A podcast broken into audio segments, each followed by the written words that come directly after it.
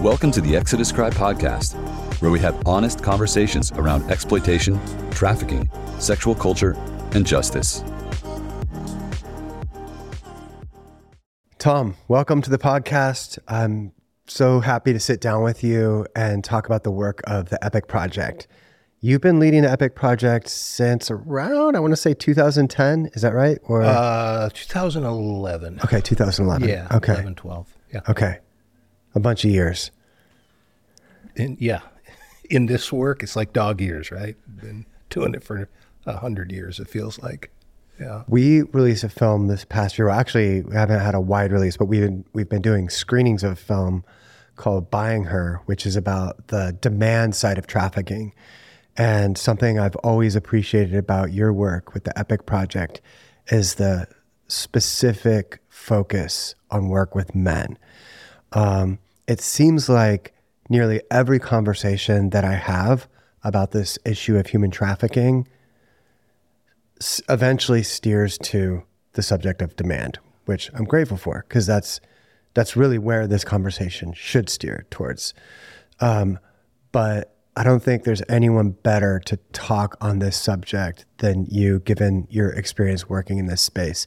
What stirred you to want to start an outreach to men? When I first started learning about this issue, and I actually predates the start of Epik, um, had worked with um, as a volunteer with Shared Hope International even before Epik. Um, what I saw was a supply and demand business system.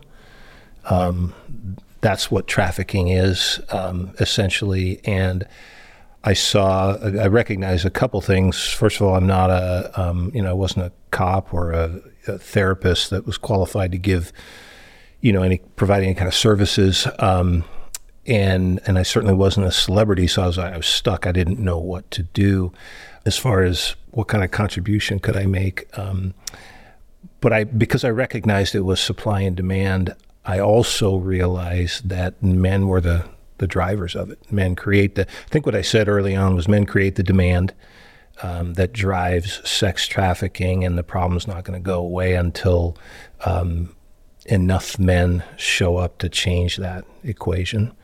Um, so to me, it was um, it was clear. I just I don't, and I'm not a business guy, but I, I looked at it kind of through a business lens lens early on, um, and I just saw the supply and demand, and and so I knew that men were the drivers. I'm a guy. I knew I could talk to guys, and so it wasn't any more um, dramatic than that, really. Was there a particular story or moment that kind of arrested you and grabbed your attention to kind of redirect you into this? Yeah, yeah. There was. Uh, I'd begun, and I wasn't doing any work in this space, but I had, I had heard a story about a kid locally who had been groomed and, and targeted by um, some guys. It was a network of, of traffickers. Um, and this was a kid that could have been one of my daughter's friends. Um, she local high school kid played volleyball. All my kids, all my daughters played volleyball, um, and I and I realized that this was happening here. Prior to that point, and it's funny. I've had this conversation with probably hundreds of men over the years. It's kind of the same story. We always knew that that sex trafficking was something that happens in faraway places, but I didn't realize it was happening here. And so that really grabbed my heart um, because this was like my own, this was happening right at, under my nose.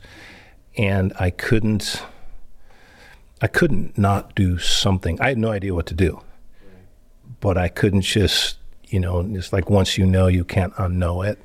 Um, and so that led to literally years of learning and trial and error, uh, you know, trying to figure out different things that might be helpful. So it was it was a story of a local kid in my own community, and and I had prior to all of this, I'd spent 30 years as a pastor, youth pastor, church planter. Uh, I, I, I had a training gym, and I worked with competitive athletes, um, mostly young women. So like I had spent a lot of time around young kids, and to realize that this was happening in my own community, um, I just you, you can't walk away from that. So that was that was the impetus that got me into it was that particular story. what's interesting about this space is that you know the idea of trafficking, the widespread awareness about trafficking, is still relatively new in terms of just people realizing that this is going on. Yeah.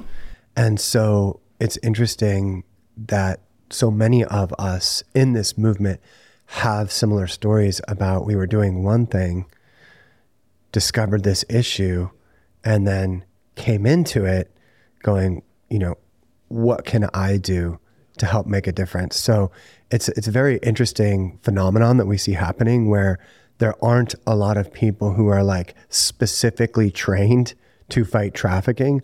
A lot of this just came into the a lot of us just came into this recognizing and acknowledging this problem and it's so deeply disturbing the the reality of the injustice that is being invoked in so many people's lives that um, pe- so many people are experiencing that does have that arresting effect to it. Yeah. Like, um, like I can't go on with business as usual, knowing that this thing is going on, and yet I also don't know what to do about it.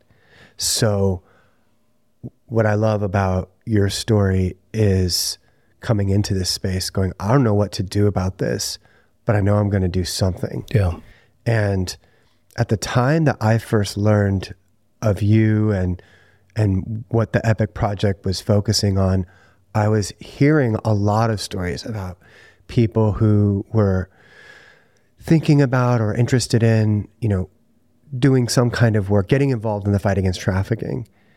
And I would say, you know, 98% of those people, I don't know if they're doing anything today.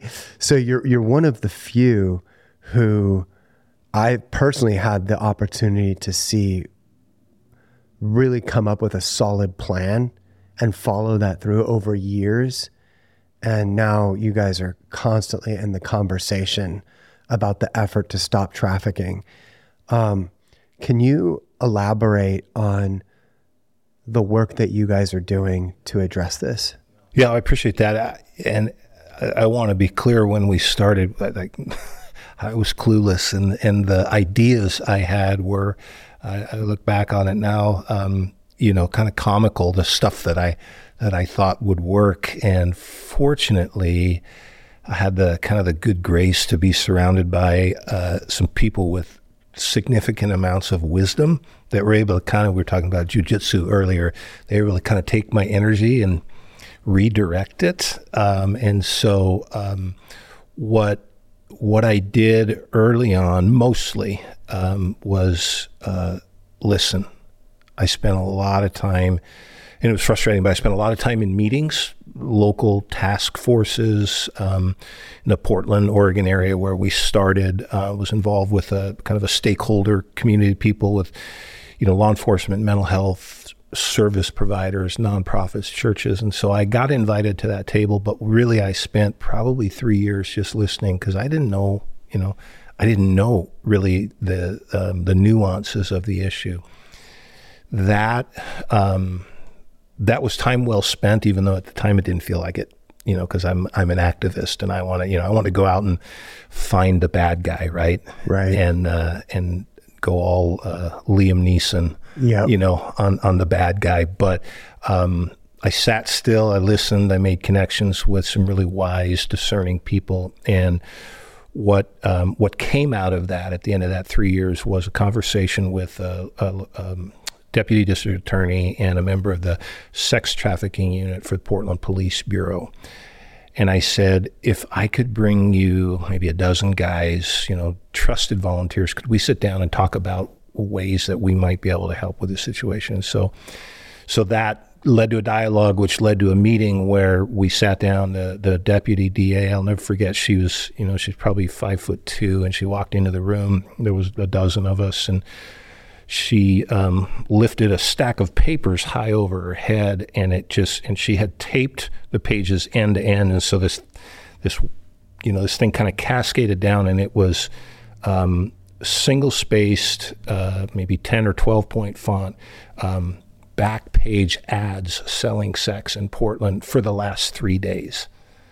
And it was like eight feet long. And she goes, This is what we're dealing with. And so she said, If you could figure out a way to go into that um, marketplace, so to speak, and, and learn what you can about who these buyers are, um, figure out ways to be disruptive. That might that would be really useful. Last thing we wanted to do was be you know vigilantes that would have caused more problems for law enforcement. But she was wise enough to say, "Here's we could use some help on this anyway." And so um, we said. We'll, we'll take that challenge. We um, and so what we did. It's actually uh, ten years ago next month, beginning of October. We um, uh, got it. We met in a church office on a rainy like Tuesday night with a burner phone that we bought at uh, Best Buy and a donated laptop, and we began posting fake ads on Backpage, which was the the the Walmart of commercial sex at the time. Started posting fake ads selling sex and intercepting buyers and talking to buyers. And we had no clue. We just seemed like, hey, let's try this. And what what happened was we um, we were immediately inundated with just a sheer volume of calls. I remember my, the first ad I posted, you know, and it works just like um, Craigslist, right? You put the ad together, you hit submit, and I did that at seven o'clock, and at about seven o four, the phone started ringing, and it rang rang every other minute for an hour and a half. And this was just one ad, um, and we re- we just we realized early on that we were terribly ill equipped to actually engage these buyers. And we had a script. We had talked with survivors. We knew we knew what we wanted to say. We just didn't know how to how to actually begin that conversation. So that was the very first iteration of the program we've been doing now for 10 years.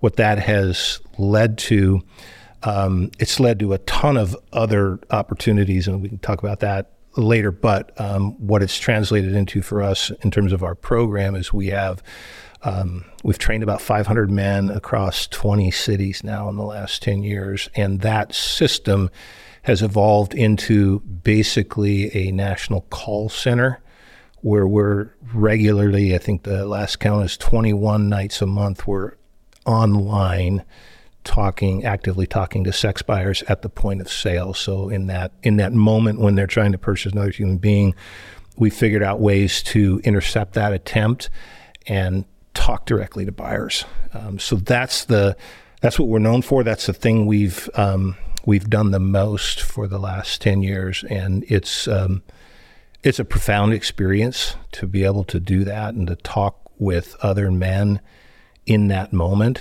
Ironically, it's a moment of of extreme vulnerability for those guys, which I you know I thought when we finally got to talk to them, we were gonna you know we we're gonna we're going to bring the hammer down and you know and shame them you know beat them up that sort of a thing. But we've we've realized i realize our guys have realized that um, we're actually uh, the same culture that made those sex buyers to one degree or another made us too.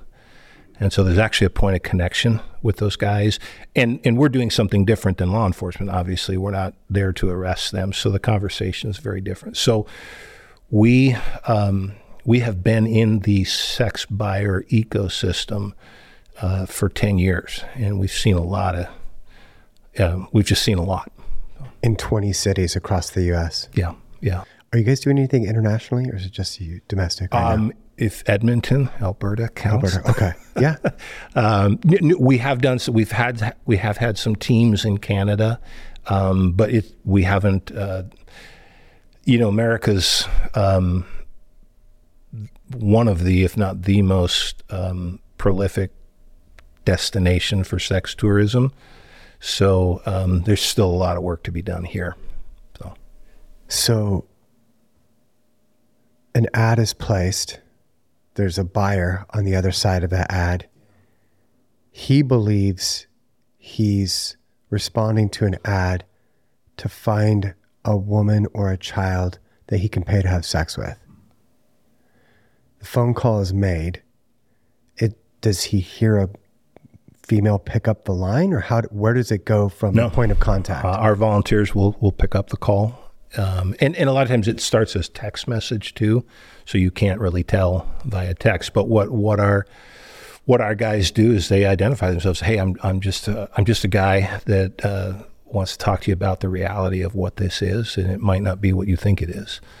Um, and surprisingly, a lot of guys will you know, it's a little bit of a deer in the headlights sort of moment, but a lot of guys will will stop and they'll actually want to engage. A lot don't as well, you know. what would you say the percentages of guys who actually stay on the line? Oh, you know, I, I don't think I could give an exact number. What I can say is, as our volunteers have gotten more skilled and more adept at, at really navigating that conversation with men, the, the number of guys that actually stay on has gone up and the length of the exchanges has has increased. Not just the, the phone calls, but even like sometimes text threads could go on for multiple days. Um, so it's just you know, and and our our um, whereas when we began, it was a little bit of a gotcha sort of a moment.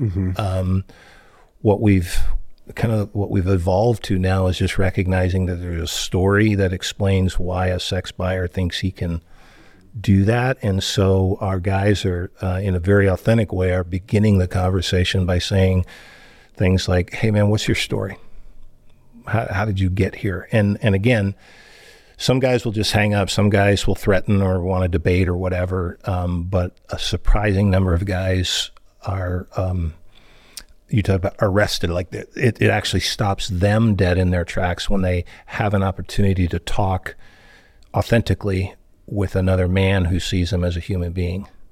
Um, and that's something that um, I think is uniquely our job to do as men in this in this equation. You know, How might a conversation like that go down? He calls. Where does how do where, how do you Yeah. how do you initiate the conversation, and then you go from what is that? What does that look like?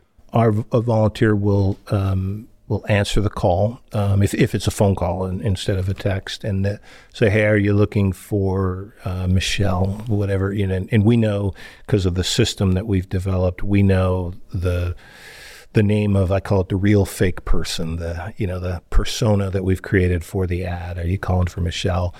And when you mention the name, that's enough of a hook to get them to go, "Oh yeah, that's that's the gal I was calling for." And then it's just real simple. It's like she's not here, but I wondered if I could talk with you. And so it's a real quick pivot um, to just you know, obviously I'm not I'm not Michelle. You can tell in my voice, and uh, so it's it's just a real in in um, yeah. And the best the best scenarios is that it's just I'm not Michelle. I'm just a guy. Can I talk to you about the reality of this?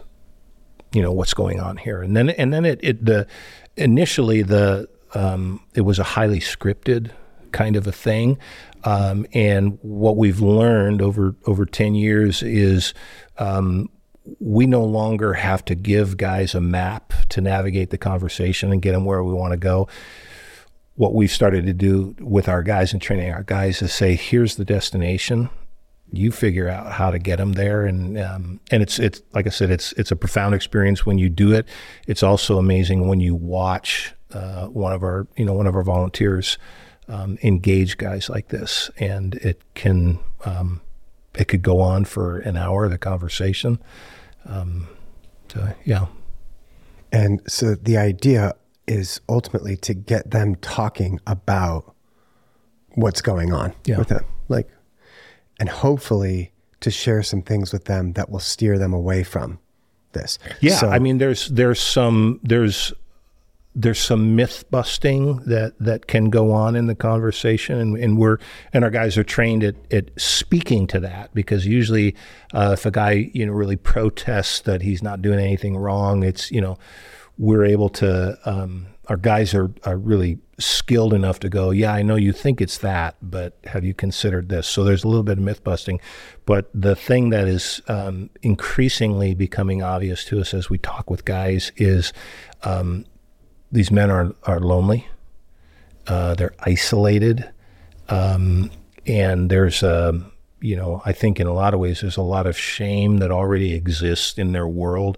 even before we encounter them. So, so like I said earlier, it, it these guys are in a really vulnerable space, and what we're learning is that um, we have an opportunity, even in that short conversation, to create an experience of just kind of authentic connection and belonging with these guys, which we believe is one of the fundamental drivers um, that that moves men to want to buy sex is they they want to feel connected, and but the culture has taught them that the only way you do that is through you know through sexual conquest or right. at least sexual encounters, and by just having an authentic conversation with these guys, we're offering them something that certainly they didn't expect when they dialed the number. Um, but it's uh, find that a lot of guys are kind of stopped in their tracks and and actually receive that really well. Some don't, but yeah. So there's that initial averting of whatever scenario they thought they were getting into. Are you also seeing longer term rehabilitation of men? Are you seeing longer term, like where the maybe you have this flashpoint with them over a call, but then where there's some kind of follow up with them where they are clearly being reformed in their mindsets and behaviors, or where where does that go? That's a yeah. That's a question we get asked a lot. The um, the frustrating but truthful answer to that is we don't know yet, um, because they hang up and we don't know if we'll ever talk to them again we do if, if they're if they are receptive um, and it, the the system has been developed in such a way that we can follow up with them by sending them links to different you know like local resources um, but we don't um, we don't track that we don't really don't have a way to track that at this point um, so it's that's honestly that's kind of the limitation of the of the intervention at this point is we don't really have a way to to track that.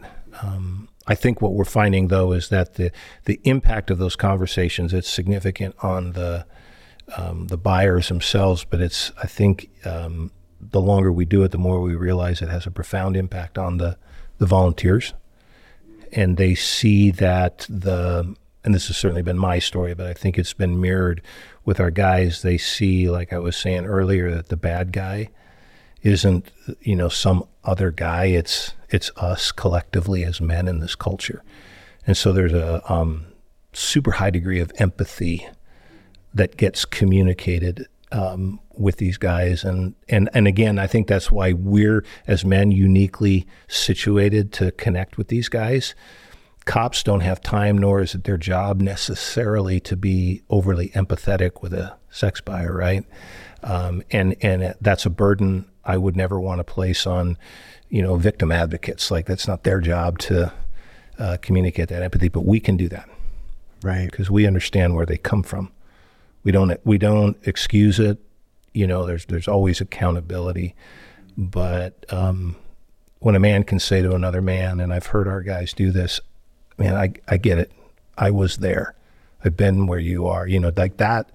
That's a powerful thing that we are, um, like I said, uniquely positioned to offer to these men. Do you think the lack of a follow up from there mostly has to do with them wanting to protect their anonymity? In other words, you know who I, what I'm doing here. Yeah. So I'm not gonna, I don't want to fall, like, kind of trying to hide, I guess, cover their tracks or I get because my, where my natural mind goes is there's this initial intervention and then hey why don't you come join this class yeah. or you know that is that is the direction we're going where where we will um, we'll kind of turn it from a um, the way I would describe it more from a passive intervention where they you know we intercept them um, to an active intervention where the ones that we know are most um, open to our message will will receive um, uh, a follow up or or an outreach. We generically we call it you know a buyer outreach. So we're we're gearing up to to move in that direction. Um, so yeah, I mean, guys can yeah they can hide, they can say what they want uh, to kind of get off the hook and get out from under the you know the weight of of that that conversation.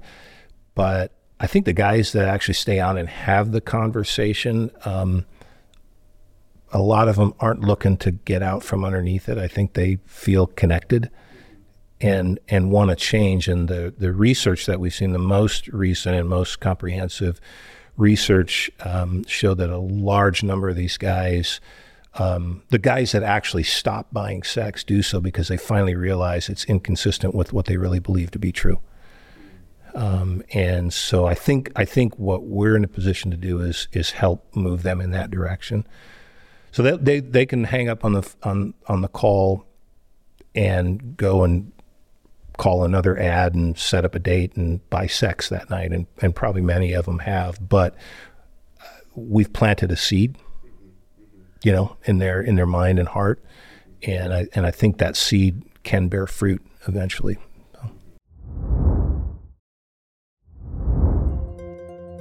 In just a few decades, porn has invaded the screens of nearly every household with an internet connection. But few people know the truth about the multi billion dollar industry behind this content. Action! Our documentary miniseries Beyond Fantasy rips the mask off of the porn industry. It takes viewers straight into the belly of the beast and brings them face to face with some of the biggest porn producers and performers as they describe, in their own words, an industry that profits from ethical violation, coercion, and abuse. The chances, the risks that they take are the deal that they make with the devil when they come into this business.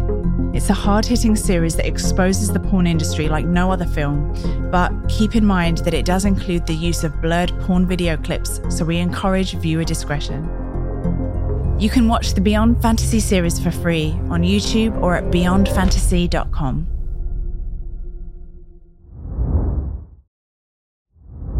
What have you learned in 10 years of doing this? What have you learned about the men who are seeking out paid sex, seeking out paying to rent another person to have sex with? Uh, the first thing I think, like I've like I've mentioned, is there that same culture that that nurtured and, and grew that sex buyer, same one that you and I grew up in.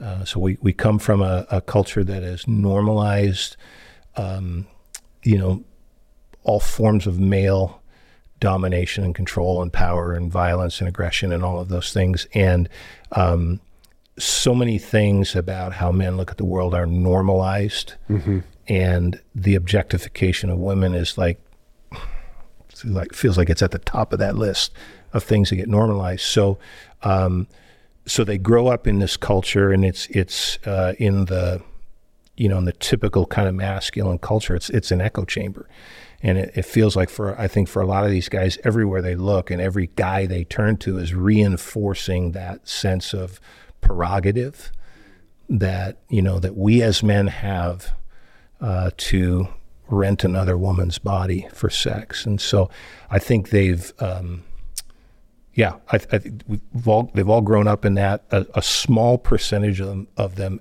will ever actually act out on it, mm-hmm. but we're all kind of part of that that culture of objectification and, and normalization and, and you know just the sexually saturated um, world that we live in. So I think that's one of the things we've learned um, about buyers. I think um, what that's led to for me is realizing that there are, um, this isn't about buyers per se, but about men in general. Um, we're all complicit to the degree that we don't do something. We're all complicit in this exploitative culture unless we're actually taking steps to counteract it. We're all part of that problem. That was, and that was the hardest thing for me to to hear. Um, and I and I learned it a few years in because I thought, you know, I'm showing up. I'm a guy. I'm here to, you know, a little bit of a here I am to save the day right, sort of right. thing. And and when I heard survivors and advocates they would hear me talk about why I'm doing this work, and it was it was all about, you know, rescuing women and that sort of a thing. And and um, it was just a, a play on the power and privilege that I had. And, and when I heard the very women that I was supposedly there to help call me out on that, it was it was an incredibly humbling experience. So I've I've learned a lot about myself as well, and just about masculine culture that way. Um, that if you're, I think by direct action or indifference, I think every man is complicit in this culture that creates sexual exploitation and sex trafficking. How many of the men would you say, uh, the men who are obviously you know involved in in seeking out these illicit um, opportunities, are married men versus or men in relationships versus like single in terms of the demographic is it is this a lot of single men that are resorting to prostitution as an easier way to access sex? Or is this something that married men are involved in as well? Yes. Both. Okay. it's it's uh, the way I've described it, and this is um, I mean no disrespect to Applebee's, but go to Applebee's on a Tuesday night and look around. It's the men you see there. It's a cross section of of our culture. So yeah, a lot of them um, are white, middle class, married with children, you know, upper income, uh, mm-hmm. but a lot of them are single day laborers and tradesmen. It's it's a cross section of men in just about any community, and and I, I know this from the guys we've um, directly engaged with through our program, but we've also been a part of the um, they're, they're generically called John schools, but a court mandated diversion program for guys that are arrested. And so I've spoken personally in in person to you know hundreds of, of sex buyers, and it's it is a cross section. They're they're um, they're cops, they're pastors, they're teachers, uh, they're tradesmen, they're software engineers, doctors, um, retired farmers. Like that list, those are all guys that we've directly engaged with in the last 10 years. So it's very much a cross section. For the ones that open up about their, like, um, what's brought them to that moment, um, can you talk more about what you're hearing in, like, in the sharing of their own stories? Yeah. The, the best example of that was um, one of our volunteers uh, who is just a, a sage of a guy, just tremendous wisdom. He started engaging with a buyer on the uh, uh, via text message one night. We call the the the gathering for this intervention. We call it a patrol. So it's a two to four hour time slot, and so he had a, a buyer responding to an ad, and this guy was just furious. And when when when Matt revealed himself and said, hey, I'm, I'm just a guy, I just wondered if I could talk to you. And this guy um, was livid and threatening and um, talked about how he had just returned from Afghanistan he fought for his country and how dare you get in, you know, how dare you interfere with the freedom that I fought for, you know, that, that kind of language. And he goes, and the buyer said uh, via text, if you're a man, you'll give me a call. And so Matt called and the guy picked up the phone and and this was not scripted but straight from the heart matt just goes sir first of all before I say anything else i want to thank you for your service to our country.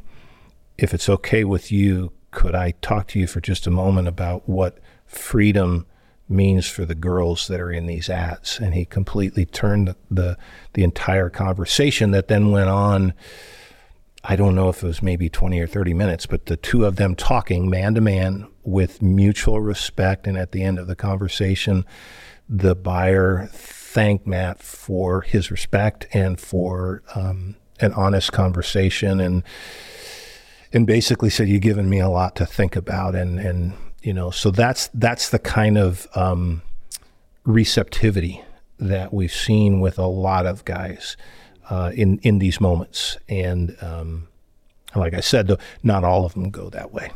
Some of them are a little more a little more hostile, but something that I feel like is is on my mind to say is just I would like to see more men have a vision for integrity. And I don't think you can be, I don't think you can harmonize renting another person for sex with being a person of integrity. Yeah. And I think that's kind of the lie that's sold to us with the normalization of the sex industry is you can still be a family man, you can still be a man of integrity, you can still be, you know, whatever and go out and satisfy whatever deeper thing is driving you to seek out the services. So the the I think that the the framing of that is really important in appealing Yeah. to men's sensibilities. Yeah. So that conversation I think is a great example of that of somebody who believes believes themselves to be a person of integrity, believes themselves in some way to be heroic. I fought for this country. Shouldn't I, you know, and so reframing it in a way to help them see what they're participating in and how that's a violation of their own integrity, I think is is really powerful and really and, helpful. And that's the that's what the research has shown too is that when when when men finally realize I don't you know like it, there has to be some kind of epiphany right where they go I don't believe this is right and I and I don't want to do it anymore like I think when they if they can get to that point uh, then then things can change and I think what what we've figured out how to do is help men on that journey you know, and kind of just walk with them for it, it, could be a 10 minute phone call, but it could be a, a life changing moment for them. Um, so yeah, it's, it's, um, but they have to come to that point where they realize this is, this is not right. It, it ought not to be this way, you know, um, but not, not every guy gets there. My most, I think the one that haunts me the most, and I, I actually had this conversation um, with a team, one of our teams.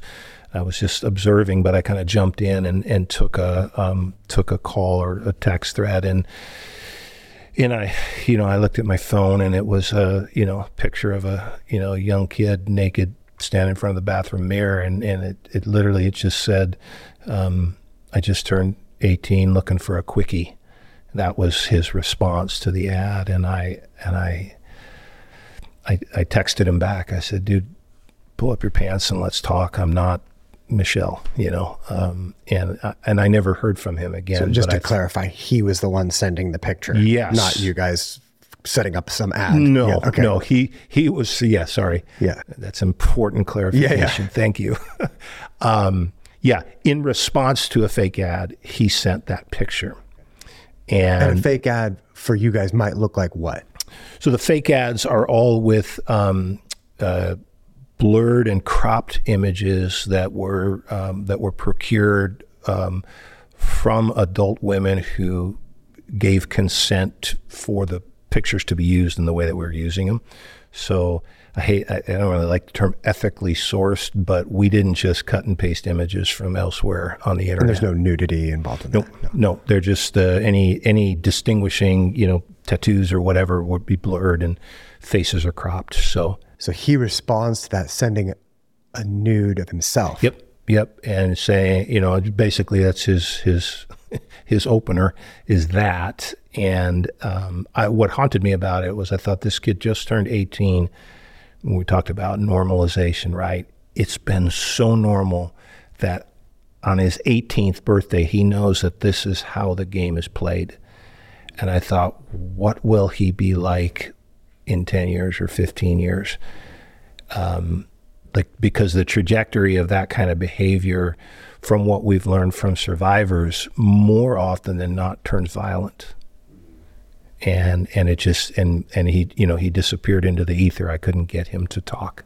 The frustrating part of this is the lack of agreement um, in the culture about how to address this.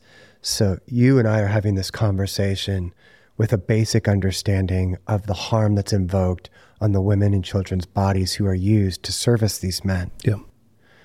But there's a whole movement out there that exists to sanitize and project a narrative of these experiences as something positive. So the fight isn't just that this is going on, it's that this is going on and there's a large movement and to your point a culture that's saying this is normal. This yeah. is this is tolerable. This is acceptable. This is um, in some ways to be celebrated. And so I think But only but only if they're over 18, right? Right. Same behavior, same person, you know, uh, a minute of difference, right, between the last day of her 17th birthday and the first day of her 18th birthday. If she's past that arbitrary line, then it's fair game. But of course, we don't want to, you know, we don't want to victimize and objectify the young women. So, to be fair, I hope we can all agree, everyone across the board, that we don't want to see the exploitation of minors. Absolutely. So let's just put that conversation aside for a moment. But a lot of these people, to your point, turn 18. Now they're adults. And that sets up a different conversation, which is what role does prostitution have in our culture? What access should men have to women's bodies for a price? And to that point, there's a large movement here in the US and around the world that is advocating for the full decriminalization of the prostitution experience. So, the buying of the sex, the selling of the sex, um, the brothel keeping, all of that, and to, to fully embed it without any legal restraints in our communities. And, um, and so, in those scenarios, what, what talk about your um, position related to that? Yeah, because some of what you're sharing is is consistent with what I hear the pro sex work movement talk about, which is that these men are just lonely, these men are just needy, these men are just seeking out connection. So why not provide them with these quote unquote services yeah, the um, I understand the logic. I don't agree with it, but I understand the logic of, of asking that question and framing it that way. The problem is the the business structure that that grows up around that kind of unfettered demand um, doesn't. A couple problems. It doesn't really delineate between the minor and the and the young adult. Um, and we've seen that anecdotally in the work we've done for the last 10 years.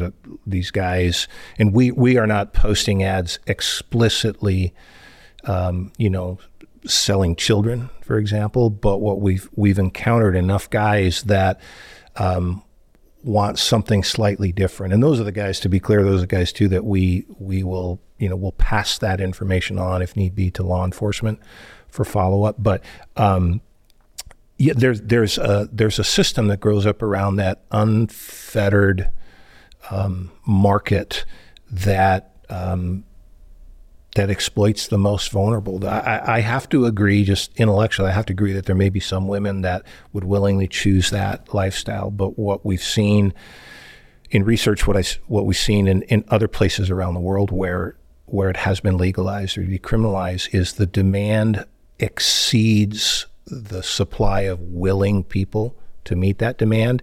And it creates a vacuum and it creates an opportunity, a market to exploit vulnerable people to fill that void. Um, and we see it in see it in Germany. Um, I think I, I, was at meetings in D.C. last week, and one of the um, folks that I was in meetings with talked about in Germany. There's, I think, um, you know, it's been legal for 20 some years, and the rationale was that if we legalize it, these women will register, you know, as protected sex workers and enjoy the benefits of, you know, kind of state protection and all of that. And after 20 years, I think they said there's eight women actually registered. And most of the women filling the brothels in places like Germany are undocumented immigrants from poverty stricken, famine stricken places that are lured into those markets under false pretenses.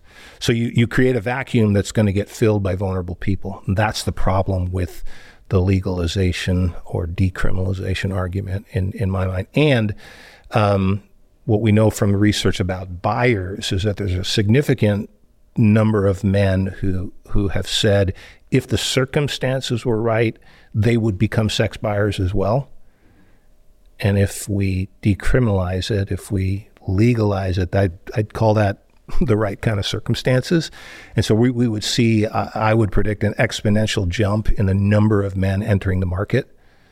And then you just, you know, you multiply all that trauma, all that violence, all that risk.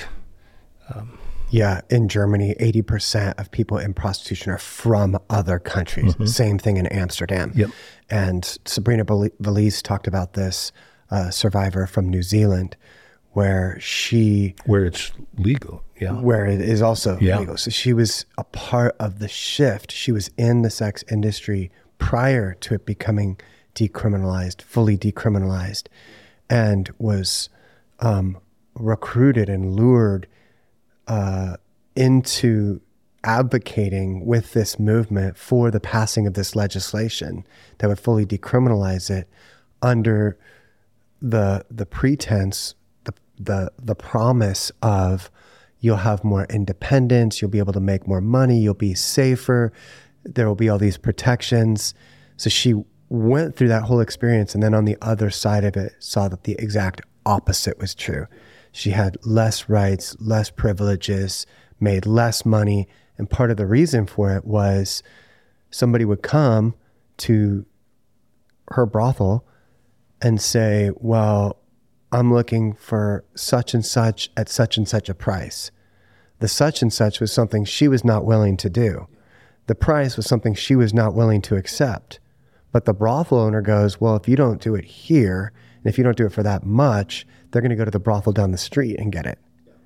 And so what they found is they were having to compromise um, their own needs and boundaries to you know keep up with the the demand and, right. and and and then the very existence of a legal market of prostitution necessitates demand markets demand and so there's it grows exponentially the um, the the demand side of this equation but aside from all of that and you know we've talked extensively on on our podcast about the shape and form of prostitution and trafficking and the whole experience of it. And there's a whole conversation to be had there. For the sake of this conversation, let's say for a moment that it was all above board, it was all safe, it was all the women were protected, it was all people doing it voluntarily, which, you know, none of that is the case, but let's just say that it were.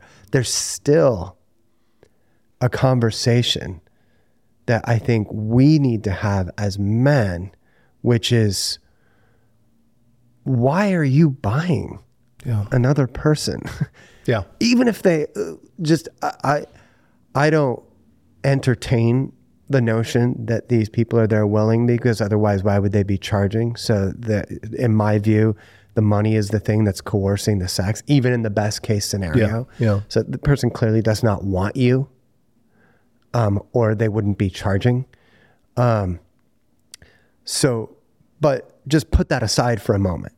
Again, let's just say best case scenario um, is whatever this you know one off scenario that people refer to was the case. Even in that scenario, why are you as a man? What what about your manhood, your conception of masculinity, your conception of what it means to be a sexual person has taught you that is acceptable or that that is okay. And um, so I'm curious to get your take on that of, yeah, like what's going on in these men's hearts that. Yeah, I don't know if I could presume to, to know exactly what's going on in their hearts, but as a man, um, what I what I think maybe part of what's going on. Back to what I said earlier, we were raised in a culture that says men sit at the top of the power structure, and because it's it's just this idea of sexual entitlement. As a man, I am entitled uh, to sex, and you know, even you know, as as teenagers, were, and I've heard this, uh, I heard it in the church, I've heard it outside the church, but you know, we're we're um, you know, it's just the way boys are, right? They're they're just driven, they're just all about sex. Like the culture has taught us that that's who we are at, at an identity level, and that gets baked into our you know our sense of masculinity.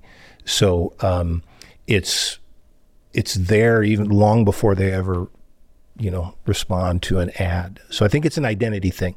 I think we are raised to think that this is who we are, and um, and there are systems and markets and people willing to exploit that. in some ways, it is a kind of exploitation. They're not the, the exploitation of the victim is is exponentially greater and and and uh, more fraught with difficulty um, than than the buyer. But in in some ways, the system exploits the buyer's identity, his false sense of identity, and says, well, yeah, if you want to be a man, that's what you do. My wife is a high school teacher, and she has overheard her students, male students, talking when they, they're turning 18, and kids will go, What are you going to do? Oh, I'm going to go to the strip club. I'm going to go to the strip club and get laid. You know, it's like that kind of, um, these are 18 year old boys uh, that have grown up thinking that this is their identity as men. So, to your question, I think, and it's a much longer conversation, but um, we have this identity as men as being sexually entitled, and it, and it's it's also a marker for our masculinity, right? You know, we we we make heroes out of the guys that are having sex all the time, and but if you look at the women that are having sex all the time, it's a completely different equation for them. Um, so um, I think it's I think there's a the culture has forged an identity in us as men that needs to be questioned, should be questioned and challenged.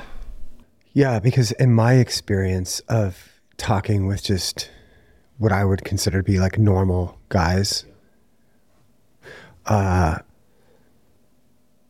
if you getting on this subject, the immediate kind of argument is to shift blame. Yep. So it's not about so much about the guy seeking the sounds. Well, she's offering it. Yeah. Will they She want to do it. this? Yeah. Will they? So there's this.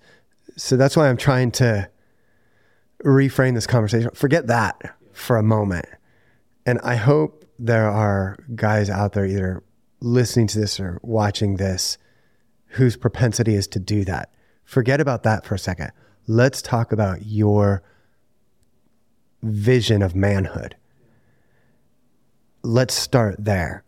I I guess I at some level understand that it, this is happening what you're describing, but I also don't get it. You, eh, you know what I mean? Like I get it at the level of okay, there's a cultural phenomenon happening here, but I don't get it at the level of I don't get how you as a man would construct a belief system that says that this is an acceptable way to satisfy your sexuality, to go out and purchase that from another.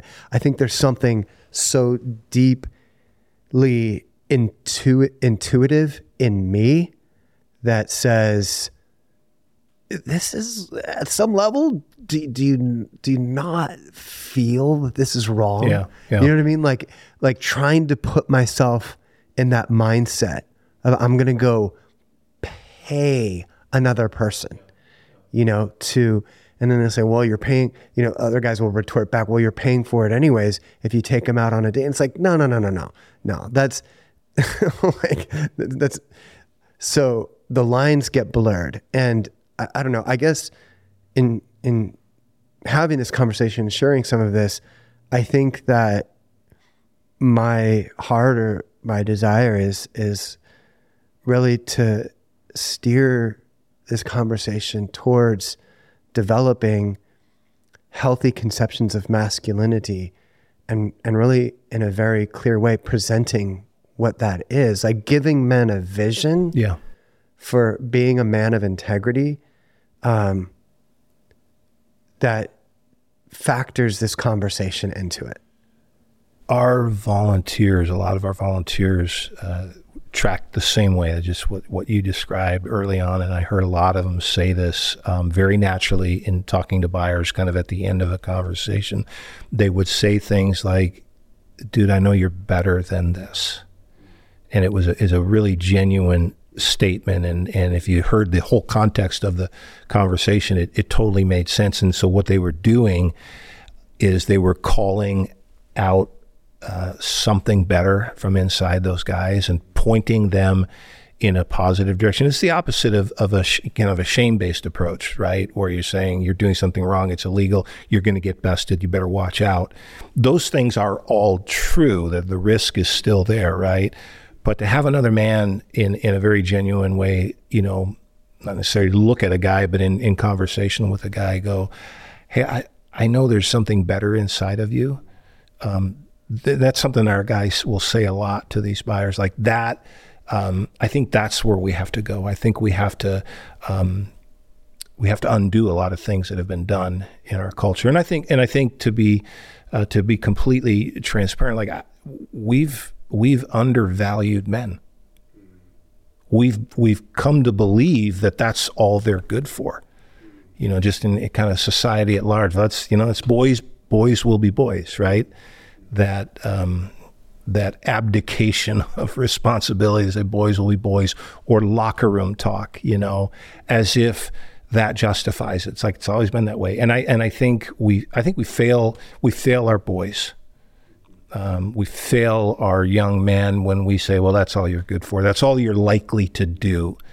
Um, and to me, that's that's a failure. I think we're letting down we're letting down boys, we're letting down men. I heard a um, Gail Dines. I don't know if you ever heard Gail. She's a researcher, um, done a lot of work in this area, and she said to me, "This is a problem in the hearts of men, and until we can address the heart, the best we can hope for is to get good at treating victims." And I'm like, that's not good enough, you know. So it is a it is a heart problem, and I think I think we can make progress if we start by calling that out of men, even in their you know even in their like worst moment, right when they're trying to do something that is verifiably damaging and destructive. But even in that moment, for us to go, there's something better in you, and I'm going to hold you to that. Um, that's to me, that's a really hopeful message. I think we need more men who are leaders in the community upholding that standard of the highest way to be a man in the world and um, to to factor this conversation um, into that. That's who like are the volunteers that we've seen that have been a part of this for a long time. That's what I see. I, I like there's four things consistently I see in them that that are an expression of that. There there's there's uh, obvious humility. You know, they know that they're not much different than these guys. They're empathetic in the most genuine sense. They have a kind of a inner strength. Like they're not going to, they, they don't back down. They can be threatened. You know, these guys can say all kinds of horrible things, but they'll stay right in there. And they know that this problem is kind of like to have this insatiable hunger to see the world change for the better.